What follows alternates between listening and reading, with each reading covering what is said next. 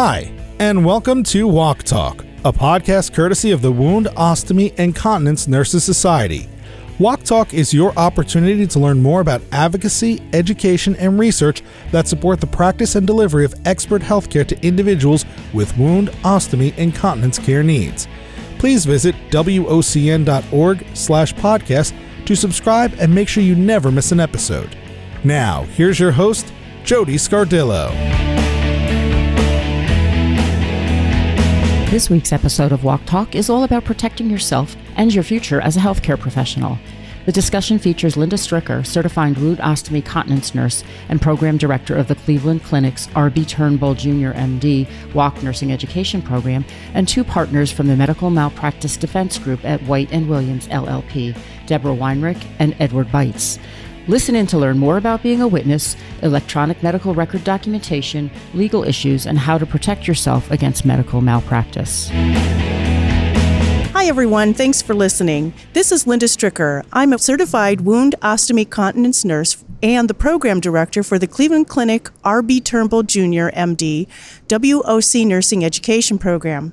Today I'm joined by two partners in the Medical Malpractice Defense Group at White and Williams LLP, Deborah Weinrich and Edward Bites. Welcome. Hi. Hello. We're here to discuss a session that you both presented at the WOCN Society's 50th annual conference, Protecting Your Present and Future Legal Issues, Being a Witness, and Electronic Medical Record Documentation. Before we get started, Deborah, I understand that while you are currently practicing law, this was not your first career. That's correct. My first career was in nursing. I went to nursing school. I practiced in med surg for about a year, and then I moved into maternal newborn services, mostly labor and delivery, which was fun and amazing. But I now defend nurses and other healthcare practitioners when they're sued in the negligence medical malpractice context. So, how does your background in nursing help you in this process, and what led you to move into the legal area? I think it definitely gives me an edge. I have a good understanding of anatomy and physiology, but I also have a really good understanding of how things work on a unit, whether it be long term care, which I also did while I was at nursing school, but in a hospital setting. So I have some insight. I also did some administrative work before I switched out. So I have all of that background experience, which is helpful. But the biggest thing that it does for me is it helps me connect with the people who are being sued, the providers. I think that they feel they can trust me. I don't have to work so hard to build trust as some of my colleagues do because they know I'm on their side because I'm one of them. And as far as how did I switch, in all honesty, I couldn't decide advanced practice nursing, law, should I go to med school, should I become a midwife? And law just worked. And people who know me have said I knew how to argue from early on. So I'm putting that skill to use. Oh, that's wonderful because many times in the nursing career, you try to decide what is going to be the next step for yourself. Yeah, there's lots of options. And for me, law was a good fit. So, Ed, how did you become involved or what was it that interested you to move into the medical malpractice arena? So, a year out of college, I went to law school, not really knowing what I wanted to do, except that I was interested in government and how our court systems worked. I had spent a couple of summers working for ABC News with ideas that I would be a um, journalist or a news television writer. But all that really did was I spent a summer in New York at ABC, seeing lots of behind the scenes stuff of how things worked with the current administration at the time with, when George W. Bush was in office, things that were leading up to 9 11. And I realized that I was much more interested in how government worked and how civil process worked. I didn't know exactly how I was going to fit into that or how I was going to ultimately end up using my law degree.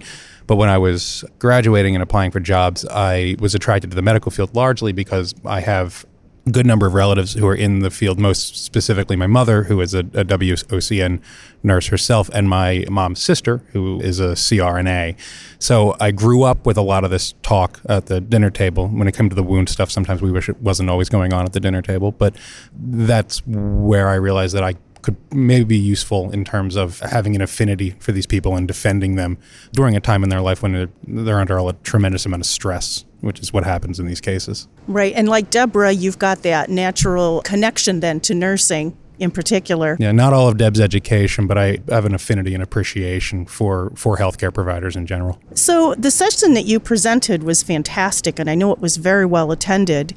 How did you decide on the topics that you wanted to cover for this particular session? I think that the general topic was provided to us as something that the group was looking for, and then Ed and I spoke about what the more specific content would be and, and where to put the focus. So Ed and I have both done presentations over time, integrating a lot of what we did today. So the background on negligence, because that's important and people need to understand what negligence is and, and what litigation in this context is in order to understand why they should not be documenting one way versus another. And then we both wanted to use some examples as to how your documentation can be used against you Yeah. or to help you at, in that sense too. It's a presentation that has pieces of other speeches that we've given. And one thing that I do, we ended up using as part of this is um, I have a connection with the radiology group at University of Pennsylvania. So every year I'll go speak to the new resident class of radiologists, just like what are the, what's the outline of a medical malpractice case. But it continues to amaze me how many times I meet with someone who's a nurse or a doctor who's being sued and they don't know any of these concepts. They don't even know what the word deposition means. For those of you who don't know what it what it is, it's when a plaintiff takes your statement under oath in a conference room where they ask you you questions, and then if the case ever goes to court, they can use the answers that you gave under oath to either cross examine you or to ask you further questions. But it's just incredible to me how many people don't know about it. Thankfully, being sued is not the biggest part of a provider's career, but when it does happen, it can be extraordinarily time consuming and emotionally exhausting. And I just think it's important for anyone who's practicing either medicine or nursing to have some working knowledge of what the legal system that surrounds their job is like. Absolutely. So, when we talk about documentation, this is one area in particular concern for nursing. What can we tell the WOC nurses who would be listening to this? What key points on documentation, important takeaways should they have? I can tell you that not only for nursing, but for every single provider who makes any entries in the chart, they need to keep things in mind. The biggest thing is to document objective facts, what is occurring, what the condition is, to take subjectivity and judgmental conversations or comments out of medical record and instead you utilize a summary process of saying this is what was happening with my patient this is objectively what was there and because there was this i implemented this so the reasons for why you implemented or did not implement something is the most important piece of documenting it at any time I think it's important just to, to be circumspect about what you're you're saying and realizing that this is going to be the biggest basis to be questioned about later. So, for example, if you are extraordinarily busy during a given shift, when it comes time for your progress, you only have time to say "Oh, this is what's been happening over the past three hours. Make sure that's clear because when the note is an electronic record specifically when it's time stamped a given time oftentimes in deposition the plaintiff will say so all of this happened um, you know right at this moment and the nurse will have to sit there and go well no that doesn't really make any sense not all of these things could have happened at exactly 11 o'clock so the more detail that you can put in, in keeping with deb's theme about just the facts if you have a note that actually spans about three hours worth of time. Try to break it out. I mean, I know most nurses have their shift report where they're taking down their scratch notes before they move it into the chart. Make it as detailed as possible and put into context that this is something that's happened over an extended period of time. This is not just you know one event. Oh, that's wonderful advice. So, one of the common issues that I've seen with some nurses is the use of abbreviations. Can you tell us more about concerns that people should have about the use of abbreviations in their documentation? On the nursing side, I tend to not see it as big of an issue. The docs seem to be the ones that are more rushed in their documentation and tend to rely on, on abbreviations more, at least in my experience. Nursing notes tend to be more spelled out. And usually, hospital guidelines have this nailed down. Stick to what the accepted abbreviations are. Because I guess the time when I most see abbreviations are when it's for a person's name. Like, for example, if instead of it being Dr. Jones, if they're using the initials of the person's first and last name and only people who are working on the floor would know what that means. Because the problem with that is somebody might have left. It could have been years later. You might have a hard time. The folks who are trying to defend the case might have a hard time tracking down the nurse that wrote it. And you don't want to be in a position of just because you've moved on to another place, leaving people behind that can't interpret your handwriting. So just stick to the accepted abbreviations. Yeah, I would agree with Ed that it's exceptionally important to stick to designated approved abbreviations because when you create your own abbreviations, they actually may mean something else in reality.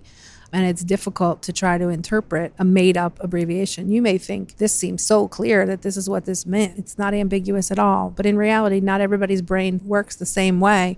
And you cannot assume that somebody's going to interpret it correctly. So you want to always use approved abbreviations. Another question I frequently hear from people is what about not charted, not done? If I forget to document something and now it's a year later and now I'm being questioned on something, I know I did it, but it's not in the chart. What are those implications? So I understand why you don't document, you don't do is an important mantra. I didn't go to nursing school myself, but just in speaking with Deb and speaking with my mother and speaking with all of the nurses that I've represented over the past decade, that is what's drilled down because they want to hammer home the point that you want your documentation to be as complete as possible. The issue is that uh, at the end of the day, it is impossible to document everything that happens on a floor. So when it comes time for a deposition and when a plaintiff's attorney says, if you don't document, you don't do, so if it's not here, it didn't happen it's fundamentally important that a nurse not just blanketly agree with that proposition. In reality, and what we do when we prepare folks for depositions is, you know, think about why are you documenting what you documented. Most of the time, it's because you documented the most important or pertinent things that happened, and that there's no time to document every single negative. It's the most basic example I can come up with is if somebody comes in to an emergency department, says, I have a headache. And the plaintiff's attorney asks, Well, you didn't document anything that was going on with the person's leg. Of course, but that's because the person was complaining of a headache, and I'm sure I give every patient I have a head to toe assessment, and I could tell that they didn't also have a broken leg on that particular day. So, helping the nurse to sit and put themselves in the shoes they were in back two years ago by saying, Well, what do you do every time? What do you do every day? What are you looking for? What are you documenting? And then more often than not, the nurse is able to explain every time I see a patient, I do X, Y, and Z. The only reason Z is documented here is because that was what was abnormal, or that, not even abnormal, that was what was pertinent to what was happening. I didn't document X and Y because they simply weren't relevant.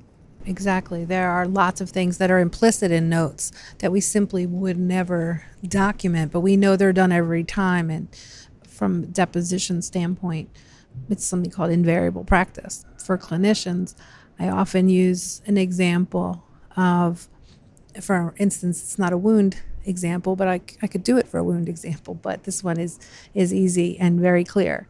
But from an obstetrical perspective, if someone goes to do a vaginal exam, they never write, I walked into the room, I got a glove out, I opened the glove pack, and I performed my vaginal exam. They simply say I did the vaginal exam and the results were this.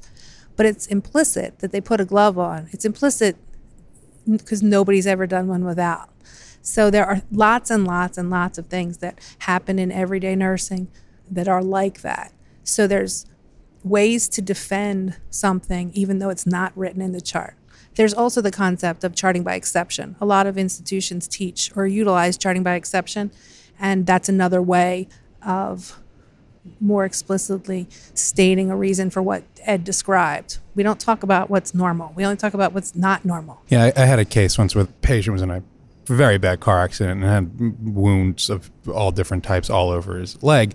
And there was what I considered to be great documentation for checking the leg, looking under the dressings, assessing the patient as he progressed. And he ultimately ended up developing a compartment syndrome. And the plaintiff's attorneys, I think, faced with what was ultimately very good documentation just did everything they could to, to, point out things that weren't there in terms of like well how did you feel to see if there was any swelling in the compartment how did you look to see if there was edema I think a lot of providers, without being properly prepared for a deposition, would might freeze up at that question. But when you talk them through it, kind of the example Deb just gave, you didn't document it that you washed your hands before that either, right? But it's just it's implicit in when I'm documenting this. This is a description of how I do my examination.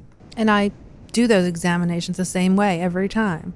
Or maybe it's an application of a wound vac. You know how you go through the procedure. You know what your specific procedure is, whether it's opening the pack, how you prep the area, what do you do, assess the area first. Whatever your routine is, you didn't document the entire routine, but you know how you did it because you do it that way every single time. So again, there are lots of ways to get around that, but the important thing is to remember that you want to document the important observations, which led to the reason of why you're putting that wound vac on and that it got applied. That's actually very helpful to many people who are documenting and trying to make sure that the information is there in, a, in that historical aspect.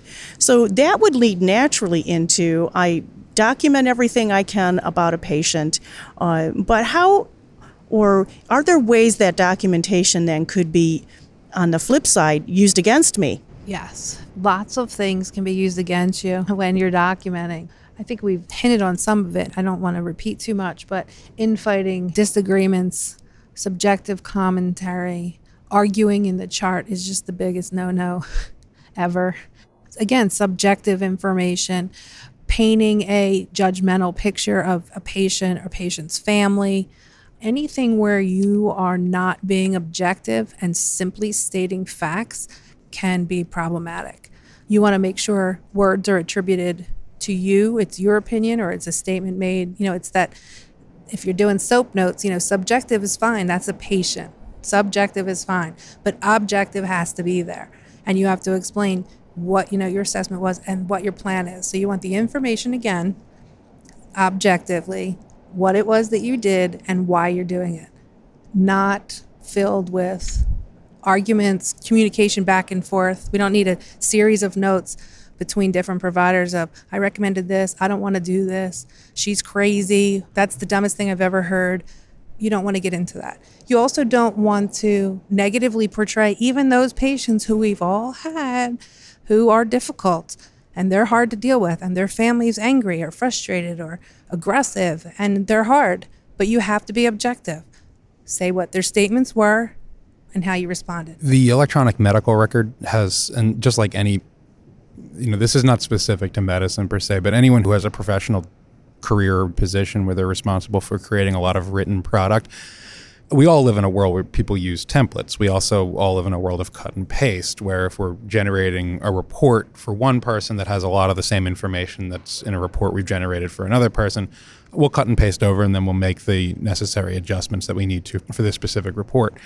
The issue with electronic medical records is that it's a double-edged sword, right? Like they're they're designed to be quicker and easier for documentation, but quick and easy, as the, in any other aspect of life, uh, can sometimes translate into careless. And I've had cases where a physician was, for example, assessing someone's abdominal pain. They just thought they had constipation due to using opioids, and um, but there are carryovers from prior days that make it look like, well, this person's pain level stayed exactly the same. When in fact, the physician was able to tell by what he did, what he ordered, what his responses were that, in fact, no, no, no, this was kind of progressing exactly how we thought it was going to. But if you just looked at the black and white page, it'd be very hard to believe that. And if you expected this to be a note of what you did on that day, automatic fill ins are, are, are, an issue. For example, we'll have um, cases where a surgeon will click the wrong drop down menu and it will say I was a, I was at bedside for the entire procedure when in fact the surgeon wasn't because it was a third year resident and he just needed to be given the type of the procedure I only needed to be available called in when needed.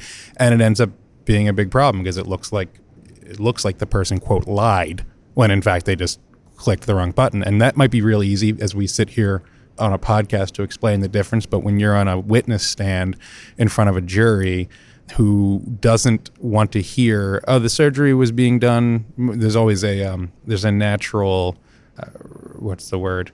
Bi- bias. Bias again. What they want, they want the doctor to be involved at all times. And if they see in the note that it says that I was, and the doctor ends up saying, "Well, actually, I wasn't," it's that very what might be an otherwise reasonable, legal, and perfectly acceptable explanation will will look like hedging or just flat out misrepresentation. Well, that's very good advice in terms of being careful about keeping out negative issues and remaining objective. And that's a very important takeaway. Now, For those who have not ever been involved in a legal case before, and then all of a sudden you get this message that this chart is going to be reviewed, and the nurse's heart just sinks. Can you explain the process of how this medical malpractice litigation goes, the process of discovery, and, and how do they know somebody is actually responsible or liable for an injury? Well, allegedly responsible. Thank you. Thank you. I mean, a case can come in numerous different ways. There are, in all honesty, a, a plaintiff doesn't have to actually file suit to raise concerns or issues. They may go through risk management, they may have contacted patient advocate in an institution, and then it goes through to risk management, and risk management may do an internal review and or after a patient has been discharged and a year or so passes, a plaintiff's lawyer may directly send an intention or a, it's a letter saying we believe there was negligence here, so forth and so on, and it may be done before a suit. From that perspective, so you may be questioned by risk management in that context. But as far as a formal suit, each state is a little different, but generally you will be served or the hospital will be served with what's known as a complaint. And the complaint can name a nurse independently as a defendant, meaning they're officially naming you as a person who did something wrong and you're on the hook for it, as opposed to other cases where nurses are lumped in with the hospital and they'll say these nurses didn't do X and Y over the course of time, this nurse XYZ, and so forth and so on. But the hospital is responsible for them because they're the hospital's agent. And so the complaint can say one of the two things. So they'll either personally be served or they'll be told through the hospital or their institution that they were served.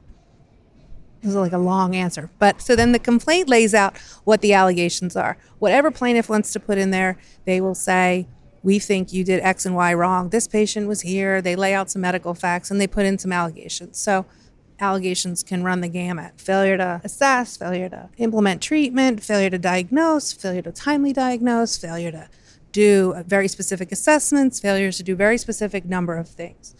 And ultimately, you'll be assigned counsel and rather than me speak for 10 minutes, I'm going to pass the next stage to Ed. So, when a counsel is assigned, and this is where you can get a little bit nuanced, but if you assuming the nurse is employed by a hospital, typically the the nurse will be interviewed by the attorney that either someone in-house who works for the hospital directly or an outside law firm like where Deb and I work that's hired to come in and meet with everybody.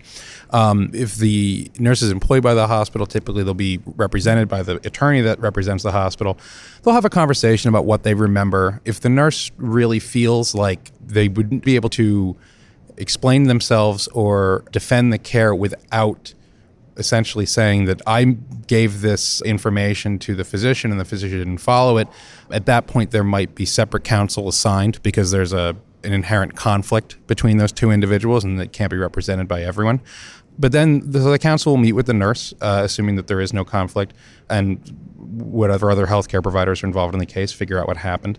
I hire an expert to review the case, and an expert is someone who comes in from the outside, a person not involved in the care, but who has the appropriate qualifications review the documentation, review the plaintiff's allegations, and give us an opinion, honestly, of like, do we think a, a ball was dropped here and that that resulted in the injury, or do we think, no, this is a bad outcome that happened not because of, but despite all the best of care, and we will proceed to litigation if the case is defensible. If the case we think is ultimately not defensible, we'll do the best that we can to put the plaintiff's damages in a real perspective, not just what a you know, they might hire an economist or a life care planner to say, oh, this person needs millions of dollars worth of treatment, and then we'll hire opposing experts to say, like, well, that's inflated as an exaggeration. We'll try to get the case resolved.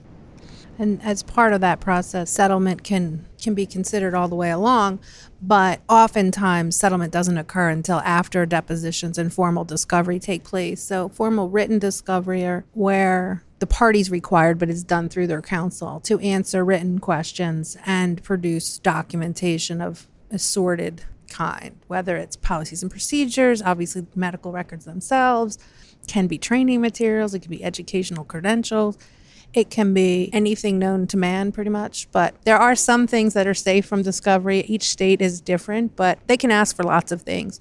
And then depositions occur. Usually there are numerous depositions. It really just depends on the length of time, the number of people involved. But if you're named defendant, it's a pretty good shot you're going to get deposed. You're really not going to escape that. You may you have a slight chance of not being deposed if you're a, more of a tangential player in the grand scheme of the, the story being told. And as part of that, if you have good counsel, which I hope everyone does, you'll spend time with your lawyer preparing, going through in much more detail than what we go through today, the do's and don'ts during depositions. A good lawyer will tell you you tell the truth, you do not lie. We go through a whole litany of rules and regulations, we would call them, for deposition preparation, the do's and don'ts, and the best way to approach things. And we go over anticipated areas of testimony. Now, we can't always ask every question, it's impossible.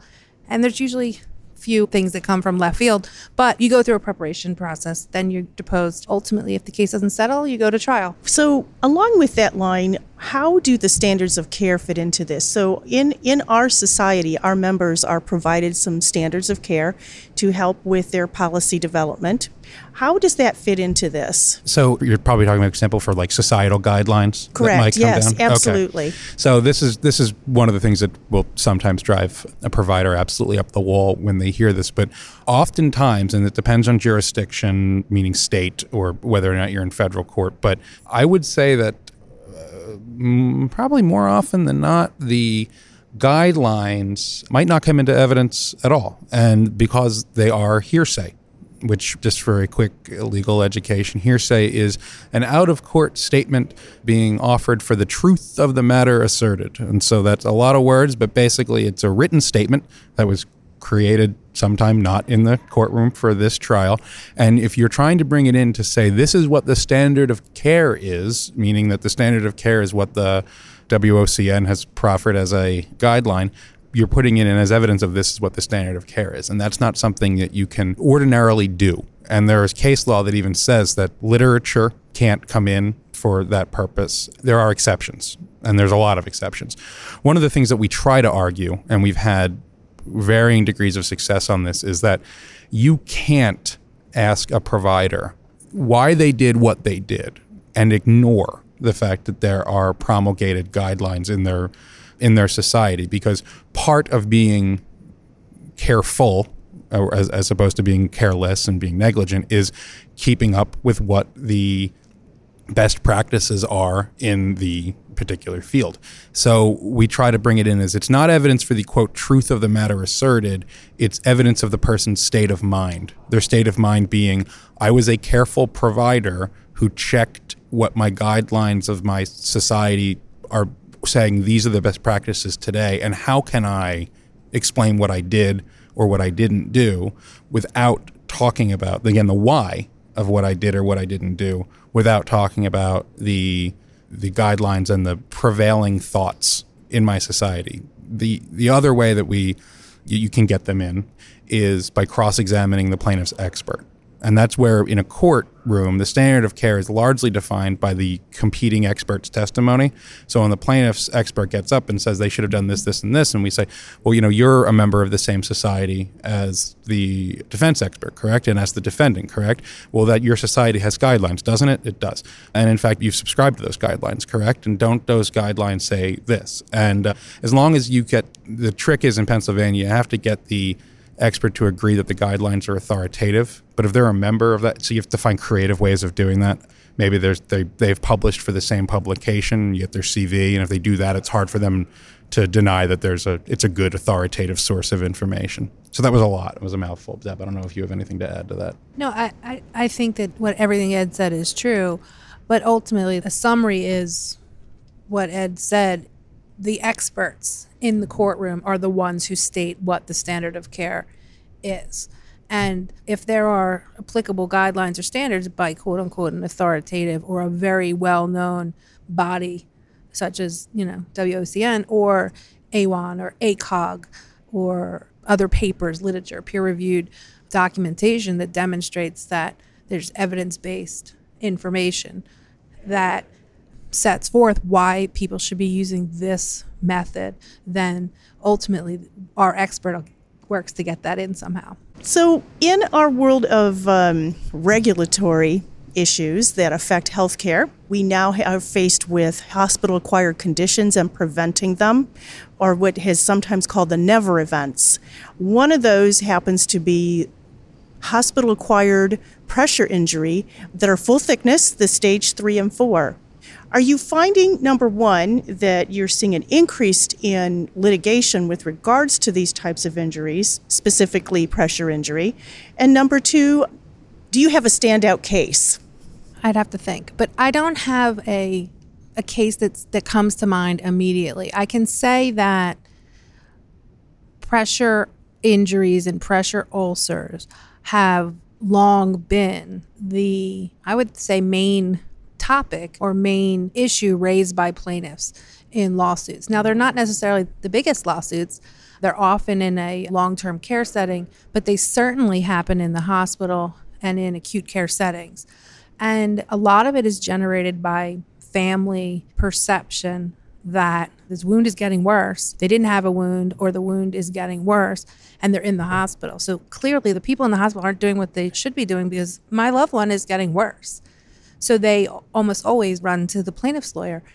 And you know, because of who you are, that there are a myriad of things that affect whether a wound progression can be prevented, and that there are clinical things, whether it's dietary, vasculature issues, that simply the patient is declining, their circulation is declining, their nutrition is declining, and their body just can't fight off those pressure injuries. So I haven't personally seen a spike. I think that it's it's always been there, but I can tell you that without a doubt, plaintiffs' lawyers would use the words never events and documentation to try to argue their case. Yeah, I, I can't quote a statistic. I can just tell you by by my perception, and it does appear that litigation involving long term care in general is on the increase, and I think that's a result of we have the the baby boomers are getting older, and so you're seeing a rise in that in the number of businesses and facilities that provide long term care. And I think as long as as long as the general number increases, I don't think it means that care in per se is getting any worse, but I think just by virtue of a numbers game, you're going to see an increase in litigation involving pressure injuries.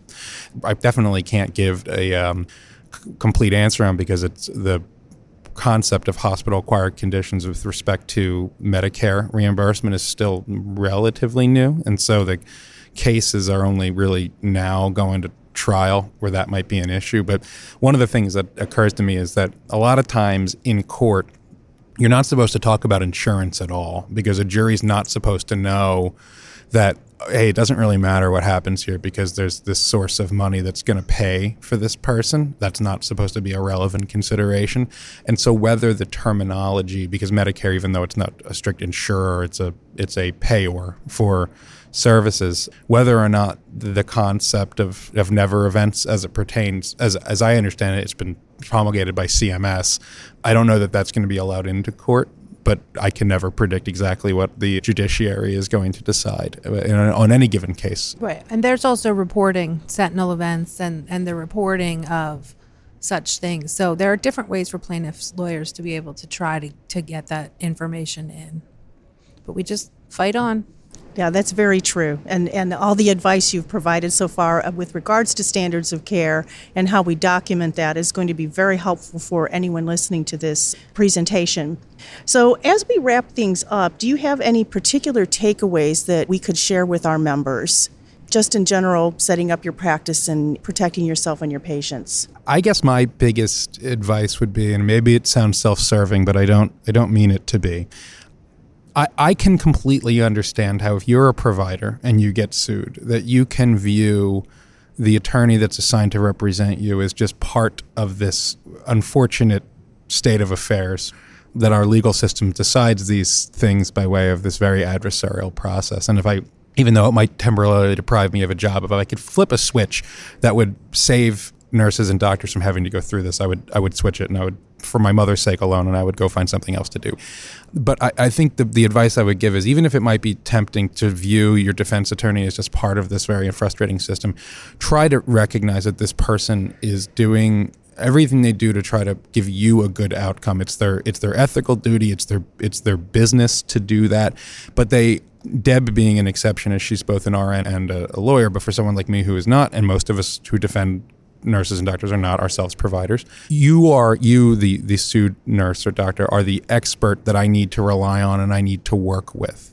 And don't be afraid to to communicate open and honestly with that person and if you're scared and you just you want to wish this away you're not going to be able to wish it away by sticking your head in your sand so work with your attorney give them the information that they need. If you are upset, if you are like, emotionally compromised as a result of this case, tell your attorney that. Your attorney can usually talk to the hospital and say, "Are there support services for this person?" Because I'm not I'm a counselor in the sense that I'm an attorney, but I'm not a I'm not a I'm not an emotional and I'm not a psychological counselor. I try to do the best that I can and I try to empathize. But sometimes when you get sued, you need real professional help and it's there and a lot of people are so afraid to ask. So I guess just be open and accepting of your attorney and let them notice what's going on with you. That'd be my advice. I certainly agree with all of that advice. I would also say that do not also let the threat of litigation so impact your practice that you are not functioning as the competent, smart, strong, intelligent practitioner that you are don't over document and start defensively documenting and changing everything known to man about your practice and what you've learned simply because you're petrified about the fact that you may get sued. I can I, I can tell you that providers get sued all the time and some fields get sued more than others. And you may escape and never go through litigation, and that's wonderful. But if you get sued, it doesn't mean that you did anything wrong. It doesn't mean that you're a terrible provider. And I can tell you that I'm sure Ed has numerous examples as well. I know that we've lost really good nurses in lots of different aspects of nursing based solely on the fact that they went through litigation. And they just said, nope, not going to do it anymore because litigation is exceptionally stressful. And we should be the takeaway shouldn't scare them to death as we go out the door.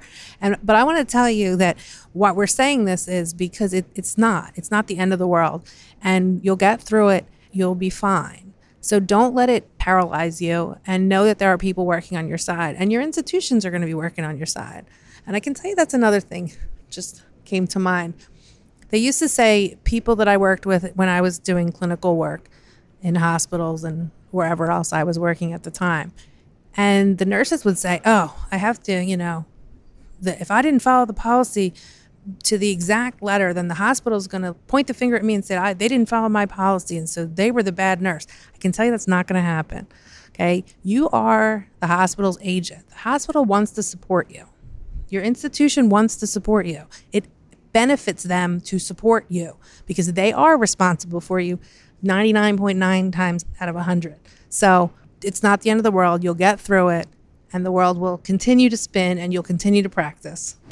Well, this has been extremely helpful, and I know anyone who's listening to this presentation is going to find a great number of takeaways that will help in their practice.